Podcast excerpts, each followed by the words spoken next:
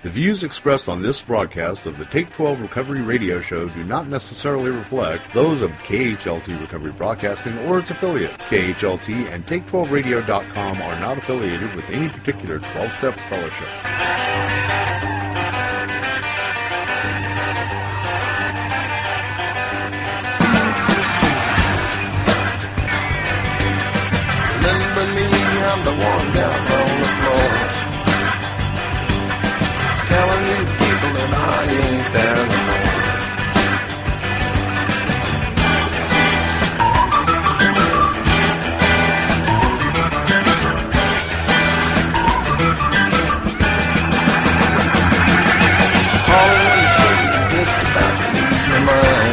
Welcome to Walking Through the Big Book with Chris Schroeder and Monty Meyer.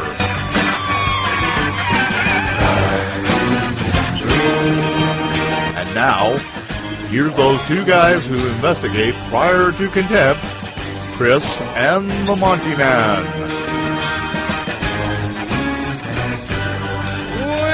Welcome, my friends. Welcome, recovery family. Those of you who are advocates, and all of you who study endlessly this wonderful book, affectionately known as the Big Book by uh, members of Alcoholics Anonymous and others. It is good to have you with us here today on Walking Through the Big Book with Chris Schroeder and myself, the Monty Man, your co host. Chris, good day, my friend. How is it going, Monty? It is going well. We have a brand new blog up, folks. You can uh, you can read that. Uh, they're short, and it's at take12radio.com. Uh, no, excuse me, take12radio.wordpress.com. And uh, Chris, we also have uh, brand new uh, videos up on our YouTube, which is YouTube. excuse me, youtube.com forward slash Monty Meyer, M O N T Y M E Y E R. And uh, so we'll be, we're going to be talking about uh, walking through the big book and giving it some plugs on both of those. Uh, so folks check those out as well. And uh, Chris, it is an absolute gorgeous. This is the best day we've had all year here in Albany, Oregon. It is absolutely gorgeous. I wish I had a, a sunroof on the uh, s- on the audio booth. You know, it's not it's not a bad day here in uh, New Jersey either. Uh, I think uh, I think spring is heading our way.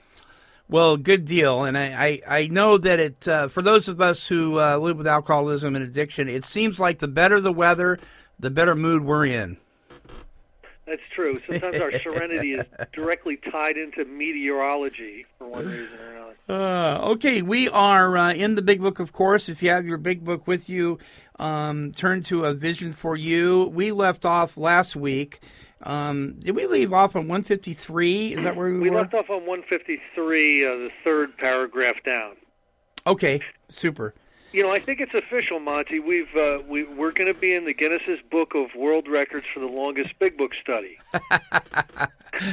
That's so. That's we we ought to uh, register for that. We probably we probably should. What is this? The, the 34th hour of it? Something like that. Yeah. Well, that's good. A- anyway, uh, at least we're not missing anything, and uh, I'm t- I'm telling you, I'm having a really good time doing this with you. Now we left off last week uh, uh, on 153. Um, Right. I'll start reading in in the chapter "Working with Others." You gathered an idea of how we approach and aid others to health.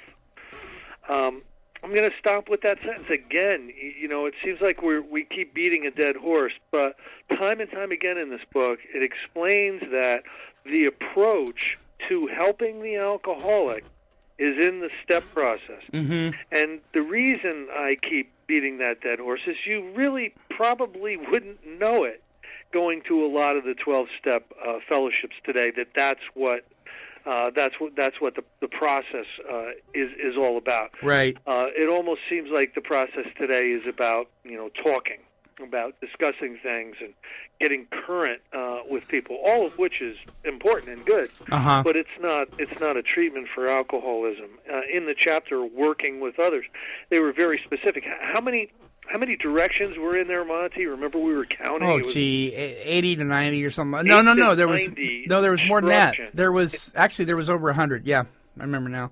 There was over a 100. instructions in how to work with another alcoholic, how to help another alcoholic. Right. And uh, and very rarely in there was there uh, uh, drag them to a meeting or tell them to, you know, tell them to uh, to get current with everybody in the group. Uh, Mhm. That's not really what it was talking about in there. And didn't you even say that that back then meetings were a suggestion? Uh, meetings were meetings were kind of um, uh, a luxury. Uh, Right. One of the things that would happen was if you were serious, if they saw that you were serious about getting over this drinking thing, that meant that you were doing a lot of step work. And if you were doing a lot of step work, they would kind of pull you into their fold. And a lot of the meetings were about, you know, uh, talking about how to help other people, basically. That's what the first meetings were about. They would get together and discuss where they can find more prospects, where they can find more people to help Mm-hmm. uh, very different than uh, than than uh, the meetings of today. Um, you know, there should be some difference in in the meetings. Uh, you know, we were, you know, they were they were learning early on, uh, but again, what what I what I'm uh, I'm very concerned about is how far away from um, the actual process of the 12 steps that are laid out in this book. Um, some some meetings and some fellowships have come Sure. and have you bet. gone today. Suppose now that through you, several families have adopted this way of life. What way of life? The way of the step Way of the steps. and of helping other people. You will want to know more of how to proceed from that point. Perhaps the best way of treating uh, way of treating you to a glimpse of your future will be to describe the growth of the fellowship among us. Here is a brief account. Years ago, in 1935, one of our number made a journey to a certain western city, and that would be Bill's trip out to Akron to try to take over the tire company. From a business standpoint, his trip came off badly. Uh, his his temporary partners left him there with no money, uh, very disgruntled that the whole deal had blown up in their face. Right. Um, had he been successful in his enterprise, he would have been set on his feet financially, which at the time seemed vitally important. Yeah, he would have. He was positioning himself to become president of that tire company uh, by uh, by doing a, a, a stock proxy fight. Uh, thank thank God that uh, Bill Wilson did not come become the president of m- one more tire company in Akron. You know, well, we you and I might not be here today Mm. uh, if he did. Uh, but his venture wound up in a lawsuit and bogged down completely. The proceeding was shot through with much hard feeling and controversy. Bitterly discouraged, he found himself in a strange place, discredited and almost broke. Still physically weak and sober but a few months, he saw that his predicament was dangerous. He wanted so much to talk with someone, but whom? Imagine, imagine this, Monty. You're you're sober. I think he was sober about five months or so. Uh, the, the whole thing blew up in his face. He didn't have enough money to get home. Uh, one more time, his plans and designs uh, ended up, uh, you know, uh, in a, in turning into a nightmare. Uh, his self-esteem was tied into this. His reputation was tied into this. And here he is in a strange city, you know, with maybe five bucks or a couple of dollars left in his pocket. Not enough to get home, uh, but just a couple of dollars in his pocket, completely de- dejected. Uh, this is this is the time where uh, relapse can very well be imminent in, in situations like this. Uh, in the book and other places, it basically says that if your spiritual house is not in order, uh, the certain trials or low spots ahead are, are not you're not going to be able to maneuver your, maneuver your way through them. And this would have been uh, one of those occasions. One dismal afternoon, he paced the hotel lobby, wondering how his bill was to be paid. At, I'm, I still wonder how it got paid. I think he probably walked out on it. At one end of the room stood a glass-covered directory of local churches. Down the lobby, a door opened into an attractive bar. He could see the gay crowd inside. In there, he would find companionship and release. Unless he took some drinks, he might not have the courage to scrape up an acquaintance, and he would have a lonely weekend. Of course, he couldn't drink, but why not sit hopefully at a table, a bottle, a bottle of ginger ale before him? After all, had he not been sober six months now, perhaps he could handle, say, three drinks, no more. Fear gripped him. He was on thin ice. Again, it was the old insidious insanity, that first drink. With a shiver, he turned away and walked down the lobby to the church directory. Music and gay chatter still floated to him from the bar. You know, that that turn where he turned away from the bar and headed back to the church directory and the payphone is a very very pivotal moment. You know um, alcoholics anonymous uh, a lot of people's uh, sobriety and recovery hang on seconds and inches you know li- little defining moments that if they would have gone the other way um, uh, would have changed things forever and and that was certainly one of them. Uh, but I believe here's my theory about this. I believe he had done enough work with other alcoholics. He had done an initial run through the steps, and he was continuing to work with other alcoholics when he was in New York. He was in fit spiritual condition. If he was not in fit spiritual condition, he would have turned toward the bar. Which, which also meant that that he was uh, in a process of continuing to develop a relationship with the Creator. Yes. Yeah. Oh, absolutely. That Yeah. was that was paramount back then. Um, developing uh, a relationship with the Creator, uh, there was nothing more important than that. Mm-hmm. You know, in some of Dr. Bob's uh, Bob's writings, uh, you'll you'll find um, where he'll say meetings were uh, meetings were desirable. Uh, a morning prayer and meditation was essential to recovery. Mhm. But what about his responsibilities? His family and the men who would die because they would not know how to get well. Ah, yes, those are other alcoholics. There must be many such in this town. He he would phone a clergyman. His sanity returned, and he thanked God. Selecting a church at random from the directory, he stepped into a booth and lift, lifted the receiver. Let me tell you a little bit about this, because this is another amazing piece of Alcoholics Anonymous history. On that directory was a list of all the churches and phone numbers to get a hold of them. Uh, like probably 12 different churches were on that uh, on that uh, plaque on the wall, and he had a bunch of nickels that he'd gotten from the bar, and he started dropping nickels into the phone and dialing these numbers. And literally, because I've heard this on some of his uh, some of his his own tapes where he tells his story, what he would say is, Uh, "Hi, Father Flanagan. My name is Bill. I'm a rummy from New York, and I want to talk to another rummy." And time after time, all he heard was a dial tone. you know, these people were hanging up on him. Now, now he finally got a hold of Walter Tunks. Now, Walter Tunks was in a prayer group with Henrietta Seiberling and Ann Smith. Uh, they were doing the Oxford group stuff, and he understood a little bit about um, about uh, the spiritual process, and he understood that through this Oxford group, a lot of people were getting better, drunks included. Uh, Bob Smith was actually uh, actually in Walter Tunks's prayer group at this time, I believe.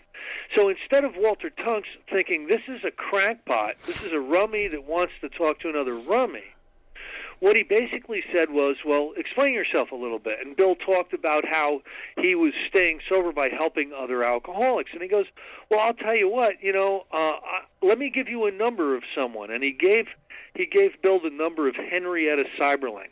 Henrietta Seiberling was very close to Ann Smith, uh, Dr. Bob's wife, and she got a call from Bill that night. And they tried to arrange for Bill to come right over uh, to meet with Dr. Bob that night, but he was too drunk. It had to be the next morning. Now, now, why was a call like this accepted? If you got a if you got a call from from a drunk who wants to talk to another drunk, it you know it would usually be uh, there there'd usually be uh, a little bit of resistance taking it seriously or paying a lot of attention to it. But what had happened, Monty, is is in this prayer group with Walter Tunks, Henrietta Seiberling, and Ann Smith, they had started to pray for Dr. Bob's recovery. Hmm. And when Dr. Bob wasn't there, they would do prayer groups and they would pray that something or someone would be able to help Dr. Bob. And all of a sudden, here's this phone call from a rummy from New York who has has a cure he, he was saying for alcoholism and he needs to talk to another rummy do you know anybody what they said instead of saying there's a crackpot and hanging up the phone they were thinking, what took this guy so long to call? We've been praying for months. Huh. So it Wow. was the perfect storm. You know, it was the perfect storm for getting Bill Wilson uh, uh, and Dr. Bob together. Mm-hmm. His call to the clergyman led him presently to a certain resident of the town who, though formerly able and respected, was then nearing the nadir of alcoholic despair, and that was Dr. Bob. It was the unusual situ- it was the usual situation: home in jeopardy, wife ill, children distracted, bills in arrears, and standing damaged. He had a desperate desire to stop, but saw no way out, for he had earnestly tried many avenues of escape. Remember, he was a doctor. He was trying as many medical solutions as there were at that time. Sure. Painfully aware of being somehow abnormal, the man did not fully realize what it meant to be alcoholic. Again, here is an amazing thing. A, a failed stock shyster comes out to Akron, Ohio, and gives a medical doctor, a surgeon, the medical estimate of what alcoholism was because he was bringing it from Dr. Silkworth. So again, a very, very, un, very, very unusual that that Dr. Bob would be listening to a medical estimate from a stockbroker. you know. When our friend related his experience, the man agreed that no amount of willpower he might muster could stop his drinking for long. And again, that really is the problem with alcoholism, and that's the part that's really misunderstood. It's misunderstood by everybody practically. That if only we really wanted to not drink, we could. And uh, and again, these two guys, you know, uh, looking in each other's eyes, understood that that here they were sitting in front of somebody else that understood. A spiritual experience, he conceded, was absolutely necessary, but the price seemed high upon the basis suggested. Again, Bill was following uh, following what you can find in the chapter working with others. You talk about your own drinking, uh, then you talk about how desperate you were to stop, and then you talk about how you were exposed to the step process, the, the spiritual exercises of the steps, and how they brought on a spiritual awakening and enabled you to become recovered from alcoholism. And this is what Bill was sharing with Dr. Bob. And Dr. Bob was saying, Sure, I understand a spiritual experience, but some of the things that you're telling me you did, I just can't do. And mainly it was the ninth step. Mainly it was making amends. Uh, uh, Dr. Bob just didn't feel uh, enough spiritual fortitude at that point in time to actually go around and and make direct amends to people. Remember, he was like a shattered wreck. Uh, he was he was a shaken, shattered wreck. It's very very difficult for those people to think they have the power to go go around town knocking on doors, making direct amends.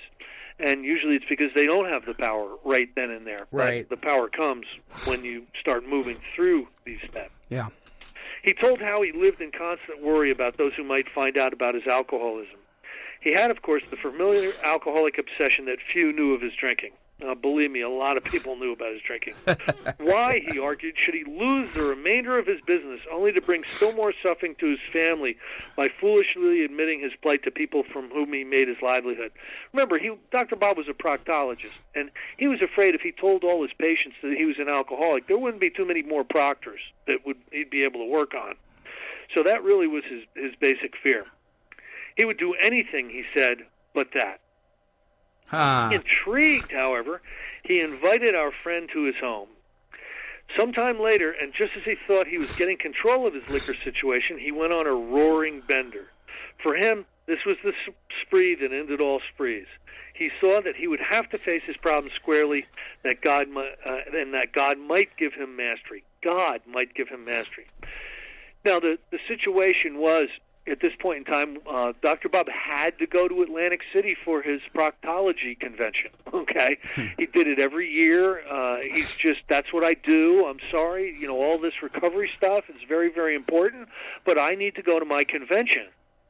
Uh, and you know that happens today when you're sponsoring people Monty, and you know they need to go tour with the Grateful Dead or something, or Yeah. or you know I always go on go to go to uh, Aruba for spring break. You know they're they're going to have this this idea that they need to do something, and that something is going to be very dangerous uh, for their sobriety, especially if they haven't gone through the steps. And that's what happened with Bill, with Bob. He got on a train to uh, Atlantic City, he didn't even get off the train. He got drunk on the train. Three days later or something, what happened is uh, the the train conductors got him back to Akron. You know, called up his uh, his secretary, and she came down and and they poured him off the train. I don't even think he got to Atlantic City. You know what a, what a mess. Uh, but that's that's what happened uh, to Dr. Bob on his last drunk. One morning, he took the bull by the horns and set out to tell those he feared what his trouble had been. He found himself surprisingly well received and learned that many knew of his drinking. Stepping into his car, he made the rounds of people he had hurt. He trembled as he went about, for this might mean ruin, particularly to a person in his line of business.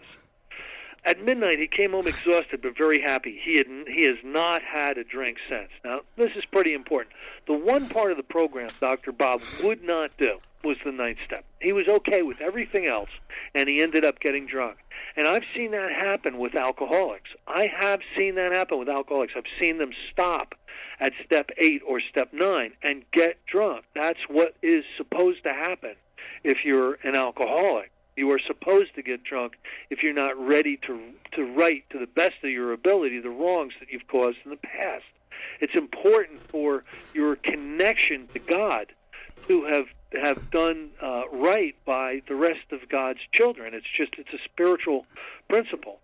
And what happened was uh, was when he got poured off of that train and he started to detox, he had an operation that he could not postpone. There were no other surgeons that could do it. He had to do it, or it re- or really, he would probably would have gotten thrown out of the hospital, kicked off the surgical staff. So Bill and uh, and Ann, you know, got him to the hospital. Bill gave him three three bottles of beer, gave him a couple of Seconals or you know whatever kind of benzodiazepines they had at that time. Uh-huh. Got him got him looted up really good, and you know put his put his gown on him, put the put the gloves on him and the mask, and shoved him through the door. Get in there and go do that operation on that poor unsuspecting person in in the in the harness straps. And uh, and as soon as he was done with that operation, he didn't go back out and and see Bill and Ann. What he did was he headed for his car, and he realized that to stop this nightmare of a life he has, he needs to go make amends. And that's what he did. He went up one side of the street and down the other, and he admitted his harms. Uh, you know, he asked he asked them, "Is you know, what do I need to do to make this right?" He did he did what you're supposed to do on an amends. And when he came back, it was late at night. He was exhausted. Uh, you know, he had lived in that one town, and most of his harms had been in that one town, so he could really knock the amends out in, in a short amount of time. He got back, and he was exhausted, and he he never drank again, Monty. Do you think that one of the reasons, and probably a big, big, big reason that uh, people drink again if they do not do um, the eighth and ninth step is because um, if you have odd against your brother or your brother has odd against you and there's this conflict between you that you shut yourself off from the sunlight of the spirit? I do, I do, and it's it's been expressed in many ways. Uh, G- Jesus basically said it by, you know, don't don't be bringing uh, bringing gifts to the altar if you've Right. got problems with your fellow man. Straighten out those problems with your fellow man, and then then you can come to the altar. Then you can come to the Father. Yeah. Um, and it, it, you know, most most uh, religious traditions, most good philosophies uh, will contend that we need to reduce the amount of guilt, shame, and remorse that we have inside of us to be able to uh, to, to to comfortably to comfortably move through uh, through life. Uh, I, I believe that I believe that there's cause and effect. Uh, I believe that um, when you go out and you make direct direct amends, there's nothing that will put more muscle into your recovery than that, and it makes you strong and it makes you clear, and it gets rid of a lot of the things that block you off from a clear connection Mm-hmm. and a clear relationship to Mhm. God. Um, that's really the best way I can describe it. Um, you know, cause and effect. Uh, I was I was doing an interview with an individual today who's uh, who's a doctor, and not only is he a doctor, he's he's in he's in a, a 12 step organization. He he's in charge of detoxing a ton of people, but he understands that detoxing is only a, the very beginning of a continuum that's going to lead to long-term recovery.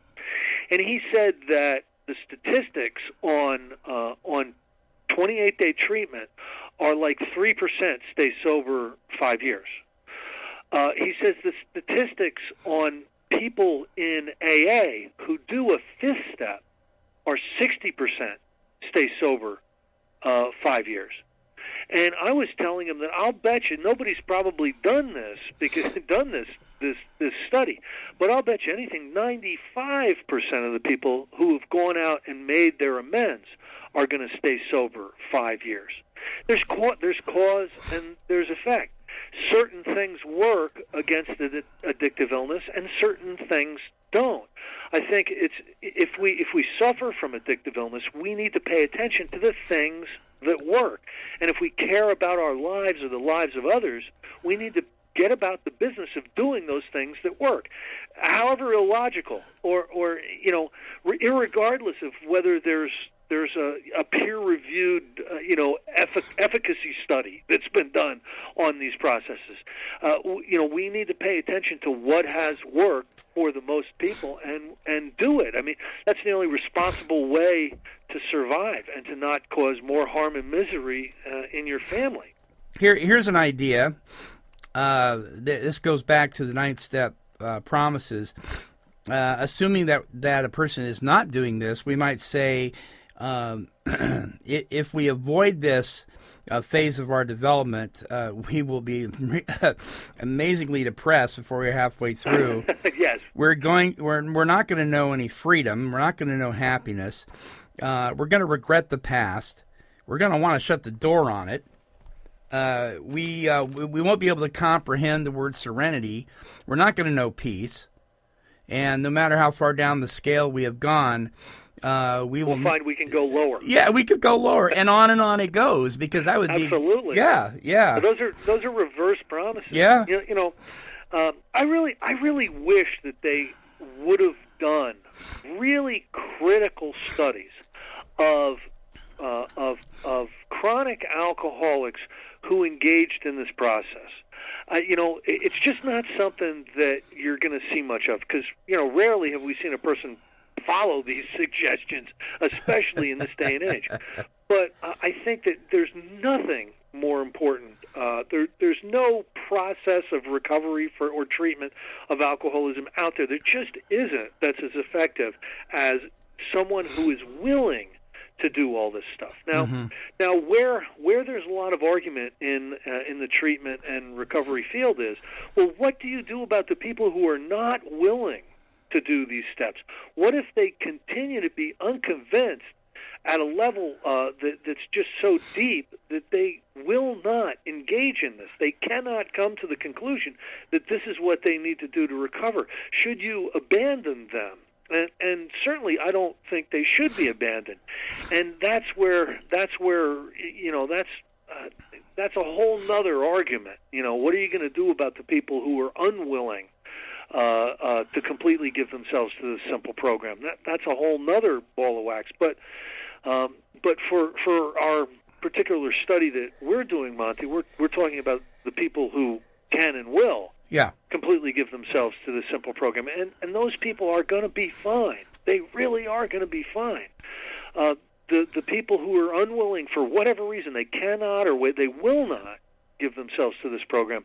There's there's a whole other a whole other gamut of stuff that's out there for them. There's multiple treatment experiences. There's medication maintenance. There, there's lobotomies. There's insane asylums. There's all there's all kinds of harm reduction. There's all kinds of processes that are going to be put in front of these people. But I've got to tell you, the, the best the best deal on the planet for the alcoholic is what's in this book. As we shall see, he now means a great deal to his community, and the major liabilities of 30 years of hard drinking have been repaired in four. But life was not easy for the two friends. Plenty of difficulties presented themselves. Both saw that they must keep spiritually active. We must keep spiritually active. One day they called up the head nurse of a local hospital. They explained their need and inquired if she had a first class alcoholic prospect. another funny part about this is uh, is Dr. Bob went into the hospital and started asking about alcoholic patients, and because he was a proctologist, they were going, well, well what do you, you know, what do you, what do you want to know about them for? And uh, the the head nurse basically asked, well, you know, Dr. Bob, why why do you care about uh, alcoholics? And he goes, well, I think I found, I think we found a cure for alcoholism. And the nurse looked at him and, sh- and said to him, "Have you tried it on yourself?" he had no idea she even knew he drank. Uh, Oh, he replied, "Yes, great. we've got a corker. He's just beaten up a couple of nurses. Goes off his head completely when he's drinking. But he's a grand chap when he's sober, though he's been in here eight times in the last six months. Understand, he was once a well-known lawyer in town, but just now we've got him strapped down tight. This was Bill Dotson, and Bill Dotson was a chronic, you know, hopeless, low-bottom alcoholic. And he would you know he would go on these tears. And uh, uh my particular uh my particular experience with alcoholism monty was i started to get more and more violent you know uh, in my in my drunken blackouts. I i was reacting violently. It was a it was a part of the insanity um and i was doing crazy things and it's really lucky i'm not in prison right now you know Yeah, doing you bet. life. But um, but what would but he actually he actually blackened the eyes of a nurse or two, and when he came to, he was strapped down. He was in four point restraints, and imagine imagine how how horrible you feel when you find out that you've beaten up a nurse. And now you're strapped down in the hospital where where that nurse works. I mean the amount of shame and remorse that this guy must have been feeling is is beyond belief. Here was a prospect all right but by the description none too promising. The use of spiritual principles in such cases was not so well understood as it is now. The, the, use of steps in in those days Uh-huh. is not so well understood as it is now. But one of the friends said, "Put him in a private room. We'll be down." Now, another funny part of this story that Bill Dotson told, because I've heard his story on tape too, was no one got a private room until they were about to die. They figured that the private rooms were for the patients who deserved the dignity of dying, you know, with uh, with just their family, not not in a crowded room. So when they put this guy in a private room, he thought he thought he was dying. he was quite concerned about it. Uh, two days later, a future fellow of Alcoholics Anonymous stared glassily at the strangers beside his bed. Who are you fellows, and why this private room? I was always in a ward before. Said one of the visitors, We're giving you a treatment for alcoholism. That's what they called the step process. Hopelessness was written large on the man's face as he replied, Oh, but that's no use. Nothing would fix me. I'm a goner. The last three times I got drunk on the way home from here, I'm afraid to go out the door. I can't understand it. For an hour, the two friends told him about their drinking experiences. Over and over, he would say, That's me, that's me, I drink like that. And again, this is a beautiful example of a 12 step call. You need for the other person to to identify with you. So you you talk about your drinking experiences. So they they literally were were telling him war stories. They were basically telling him what it was like. Yeah. you know what it was like. This is how my drinking was. You know, not necess- not necessarily you know uh, the way you would you would you would think of a war story today. Today, right. More more or less talking about the obsession of the mind, talking about the allergy of the body, talking about how the unmanageability manifested in their lives, and and uh, the problems that uh, that alcoholism caused. You know, that's really what they were doing. The man in the bed was told of the acute poisoning from which he suffered, how it deteriorates the body of the alcoholic and warps his mind, the obsession of the mind, the allergy of the body. There was much talk about the mental state preceding the first drink. Oh. Now again, this is sometimes this is some sometimes where we we screw up when we're doing a 12 step call. Uh, you know, we just talk about the war stories. Mhm. We need to talk about that strange mental state that precedes the first drink, because that is that is that strange mental state that precedes the first drink, because that's the obsession of the mind, and that's the hard part for us to understand. Even into our last days of drinking, we really think we are the ones making the decision to drink. we don't know that that we we lack the power, choice, and control to not drink. So that needs to be hammered home whenever we're doing uh, 12 step calls. We need to hammer that home, and we need to show from our own experience how that uh, the, the, the uh, obsession of the mind manifests. And I've got my own stories that, that I tell. You know, uh, each of us has our own Sure. uh, our own stories about how we drank at the worst time, the worst circumstance, with the worst consequences looming right at us. We still drank, and you know that's that's a, a picture of uh, of the obsession of the mind. we we we are so inundated with uh, other people telling us, you know, you made the wrong decision. You can make the choice not to do that, and we and because we don't understand when we first come in, we believe that, and so that just piles more shame and more shame, which for me just brought on more drinking. You know, Monty, I can't agree with you more. Um, there's a lot of bad information that gets that gets spread around the 12-step fellowships Right. because uh, a lot of bad treatment centers uh, were churning people out in the 70s, 80s, and 90s. Um, well, you know, they were told that they they could prevent their own relapse by having relapse prevention training, and you know, they were told how to people, places, and things are going to protect you, you know, from picking up the drink, and they they were they were being sold the line that they actually had the capacity to make a choice to drink or not drink. And you know, sometimes the alcoholic can't. The problem is sometimes they can't. Yeah, that's it. So by telling somebody that you need to rely on making the right choice, you're handing them the wrong tool. It's not going to get the job done.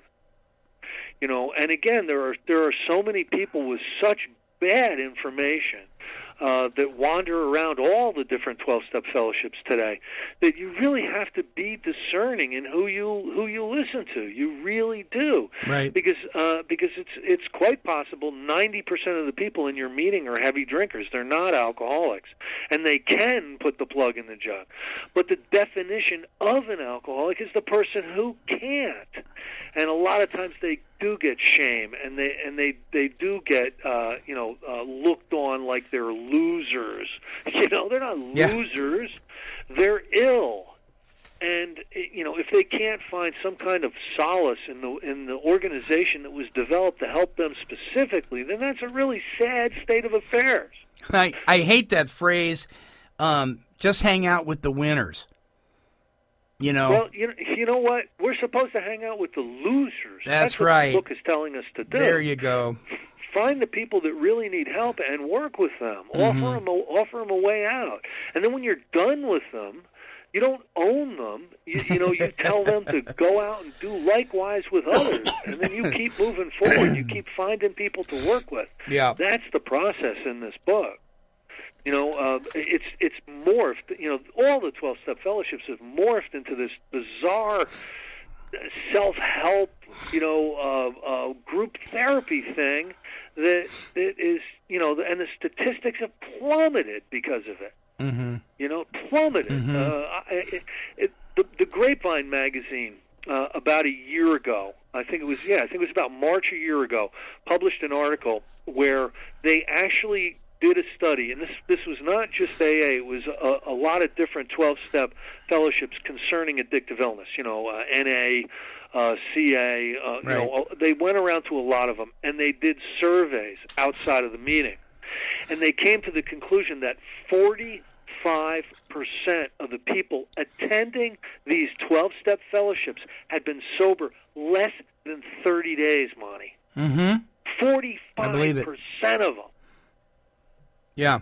I've Yeah. been sober less than 30 days. That's horrific.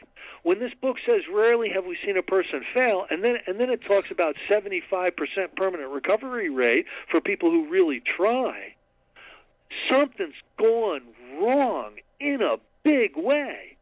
And I, I got to tell you, there's no help coming from New York. I think I think I think the decisions that get made in the the central office go against uh, what what is in this book and, and the processes involved and how these people were successful in the early days.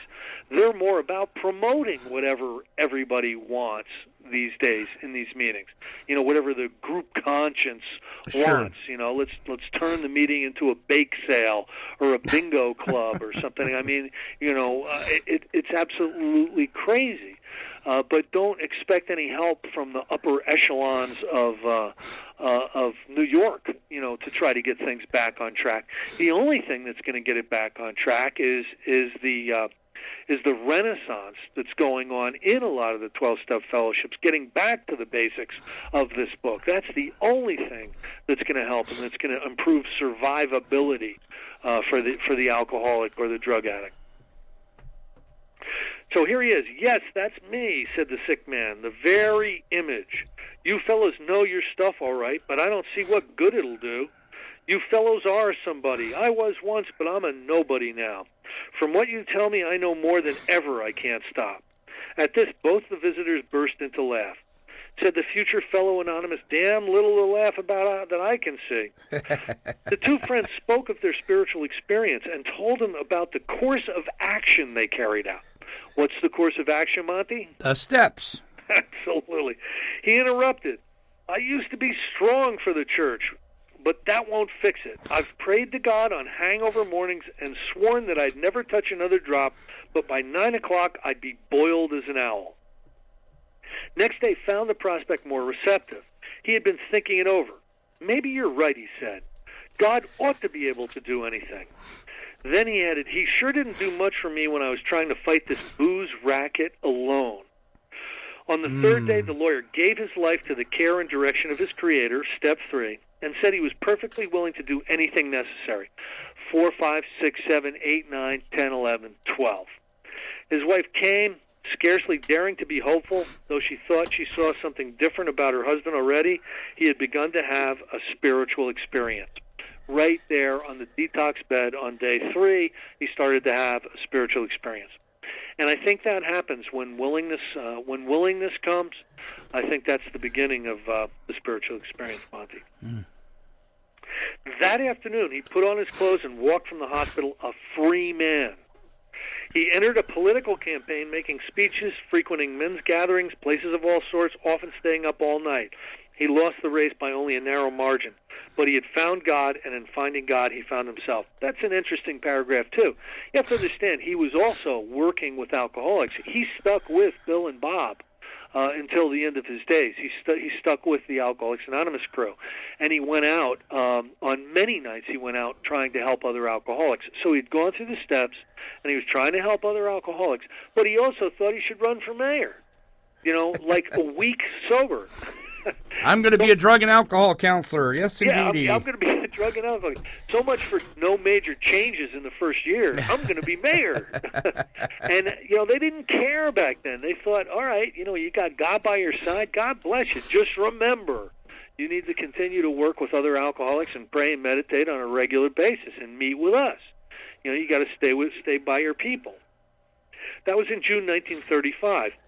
He never drank again. He too has become a respected and useful member of his community. He has helped other men recover and is in, uh, and is a power in the church from which, which he was long absent. So you see, there were three alcoholics in that town who now felt they had to give to others what they had found or be sunk. After several failures to find others, a fourth turned up. He came through an acquaintance who had heard the good news. He proved to be a devil may care young fellow whose parents could not make out whether he wanted to stop drinking or not. They were deeply religious people, much shocked by their son's refusal to have anything to do with the church. He suffered horribly from his sprees, but it seemed as if nothing could be done for him. He consented, however, to go to the hospital where he occupied the very room recently vacated by the lawyer. He had three visitors. After a bit, he said, The way you fellows put this spiritual stuff makes sense. I'm ready to do business. I guess the old folks were right after all. So one more was added to the fellowship. All this time, our friend of the hotel lobby incident remained in that town. He was there three months. He now returned home, leaving behind his first acquaintance, Dr. Bob, the lawyer, Bill Dotson, and the devil may care chap. These men have found something brand new in life. Though they knew they must help other alcoholics if they would remain sober, that motive became secondary. It was transcended by the happiness they found in giving themselves for others. They shared their homes, their slender resources, and gladly devoted their spare hours to fellow sufferers. You know, I wonder how many people in the 12 step fellowships are doing that today. They were willing, by day or night, to place a new man in the hospital and visit him afterward. They grew in numbers. They experienced a few distressing failures, but in those cases, they made an effort to bring the man's family into a spiritual way of living, thus relieving much worry and suffering. A year and six months later, these three had succeeded with seven more. Seeing much of each other, scarce an evening passed that someone's home did not shelter a little gathering of men and women, happy in their release and constantly thinking how they might present their discovery to some newcomer. Okay, that's what it was about. It wasn't about going there like it was a spiritual gas station to fill up. Right. It was more about going there to figure out how to give back. In addition to these casual get togethers, it became customary to set apart one night a week for a meeting to be attended by anyone or everyone interested in a spiritual way of life. Aside from fellowship and sociability, the prime object was to provide a time and a place where new people might bring their problems. This is a misunderstood uh, uh, uh, paragraph, Monty. You know, uh, set aside one night a week where anyone and everyone can come and newcomers can share their problems. I don't know about you, but some of the areas that, that I've frequented in, in 12 step uh, oriented fellowships, they set aside seven nights a week where newcomers can bring their problems. Yeah. you know, to the meeting. When really those problems, you know what you do? You share the problem with your sponsor or spiritual advisor, and then you share the solution at the meeting. That's the right way to do it. That's right. Well, let me ask you. Let me ask you a question here, Chris. Sure. And you, you, I'm sure you've experienced this. Um, somebody will make a mention of, uh, you know, some people have been sharing and they've been bleeding all over the table, and it's just been a rough time for them this week. And somebody will make a comment about that's not what we share in here, and then somebody will blow up and say if I can't share what's on my heart in here, then you know what good is this and and that and that kind of thing, and just get really hurt by the fact that their friends were shut down by this guy. Um, what does that say to the newcomer? You know, um, again, all problems can be solved by one simple thing in, in these fellowships, Monty, and that is strong sponsorship. Mm-hmm. You know, uh, if if you have a, if you have a sponsor, and the, the sponsor should should share with you what's appropriate to share at the meetings. Mm-hmm. They should be giving you some guidance on that. The people who uh, who just love to hear themselves talk, there's there's a lot of people like that. There's the people who you know talk about their you know their their VA recovery program and their PTSD stuff, and, and there, there's people who just share and share and share and share because they think sharing is helping them. Um, what they really need is they need uh, they need strong sponsorship. They need strong guidance.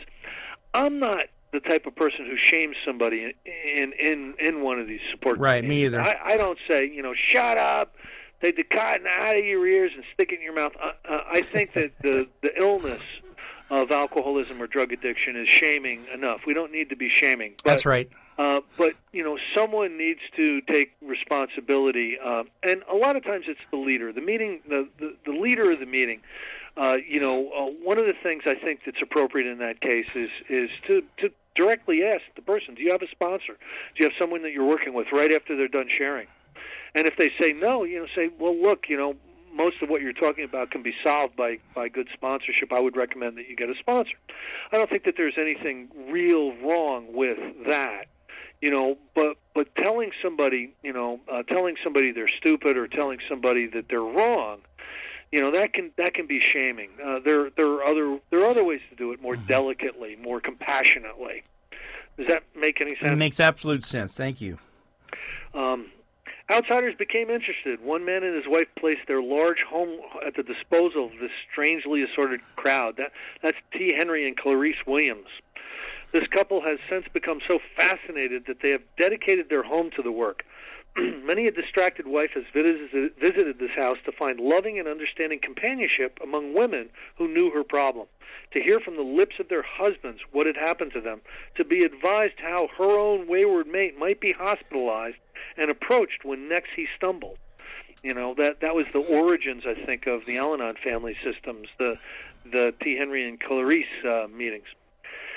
Many a man, yet dazed from his hospital experience, has stepped over the threshold of that home into freedom. Many an alcoholic who entered there came away with an answer. He succumbed to that gay crowd inside who laughed at their own misfortunes and understood his. Impressed by those who visited him at the hospital, he capitulated entirely when later, in an upper room of his house, he heard the story of some man whose experience closely tallied with his own. Okay, that's a fifth step experience. And again, there's something about visiting somebody in the hospital. They liked to do that back then. Even if you didn't need to be detoxed, they would put you in a hospital because they had you in a controlled environment, and then they would bring in the people to do their 12 step calls. I have done 12 step calls in hospitals a lot of times, Monty.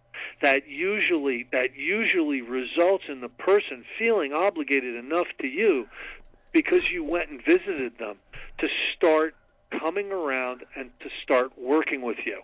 Not always 100% effective, but it's much better than to give somebody a meeting book. You know what I mean? Mhm. Eh, eh, eh, you know, uh, send somebody some literature. It's much better the one-on-one contact. Yeah. Uh, the ex- the expression on the faces of the women, that indefinable something in the eyes of the men, the stimulating and electric atmosphere of the place conspired to let him know that here was haven at last. The very practical approach to his problems, the absence of intolerance of any kind, the informality, the genuine democracy, the uncanny understanding which these people had was irresistible. He and his wife would leave elated by the thought of what they could now do for some stricken acquaintance, his family. They knew they had a host of new friends. It seemed they had known these strangers always. They had seen miracles, and one was to come to them. They had visioned the great reality, their loving and all powerful Creator.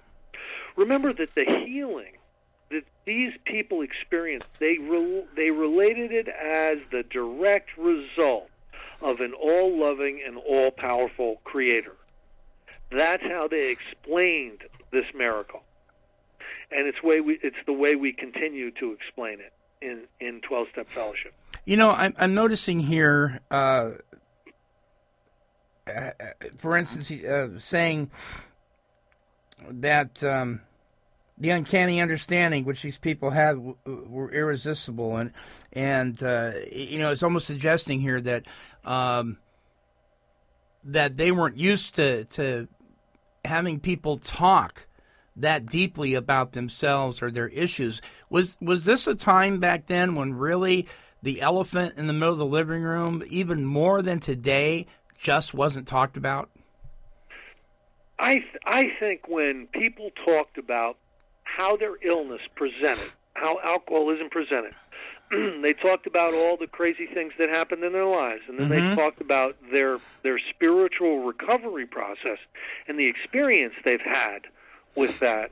I think I think that's basically what they did. And was there a little bit of informality about it? Was there some jokesters, and was there was there some some people that were heavily uh, heavily religious, and wa- was there some people who were a little bit more psychological? And, You know, was there were there, were there different people? Yes, Yeah. Absolutely, absolutely. But uh, for for the most part, uh, you know, for the most part, this is what those gatherings uh, looked like.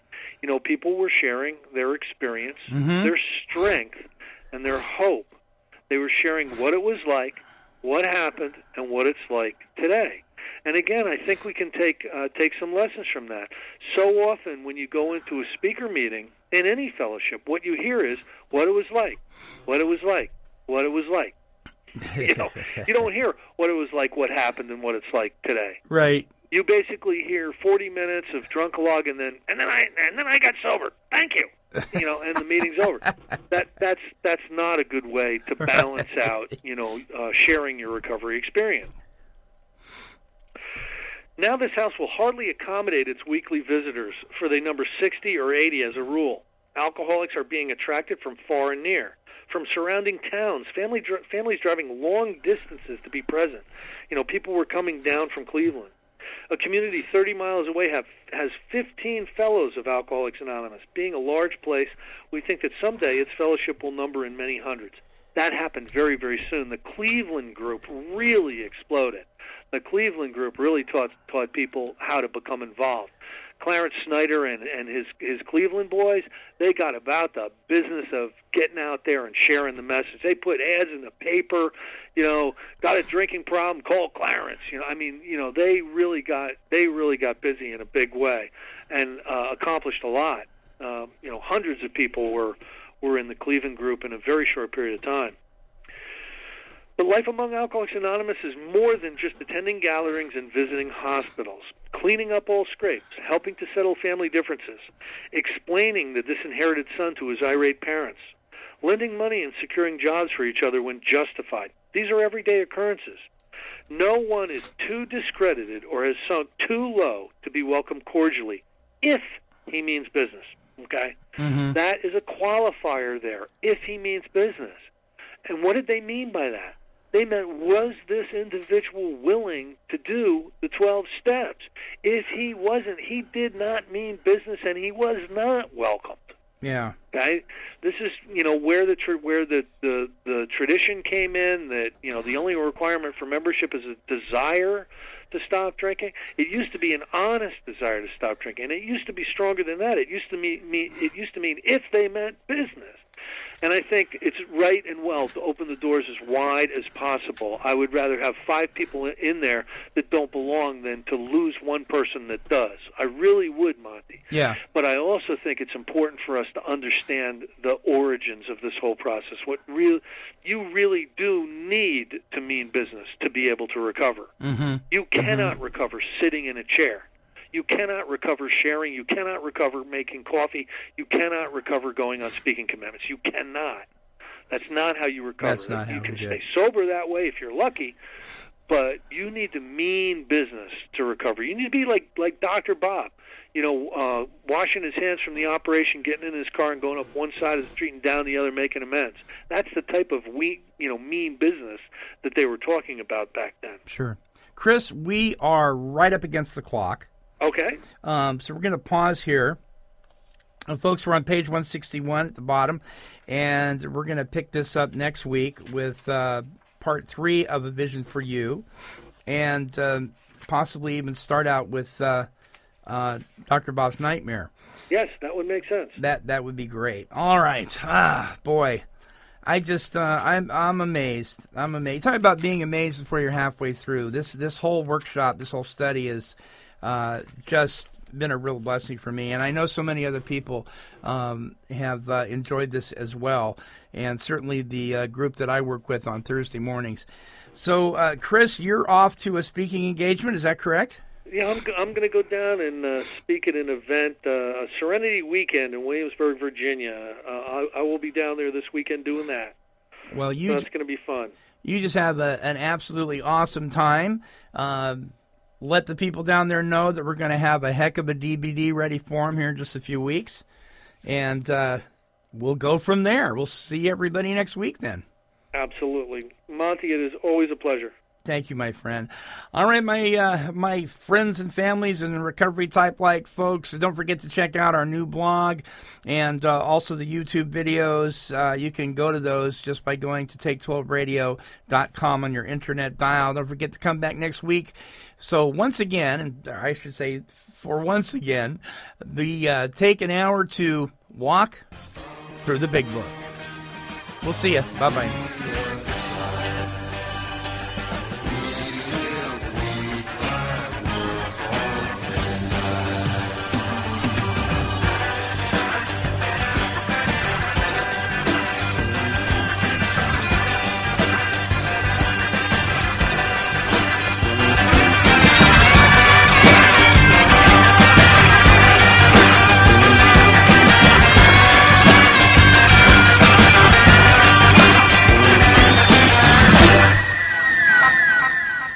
This has been a broadcast of KHLT Recovery Broadcasting.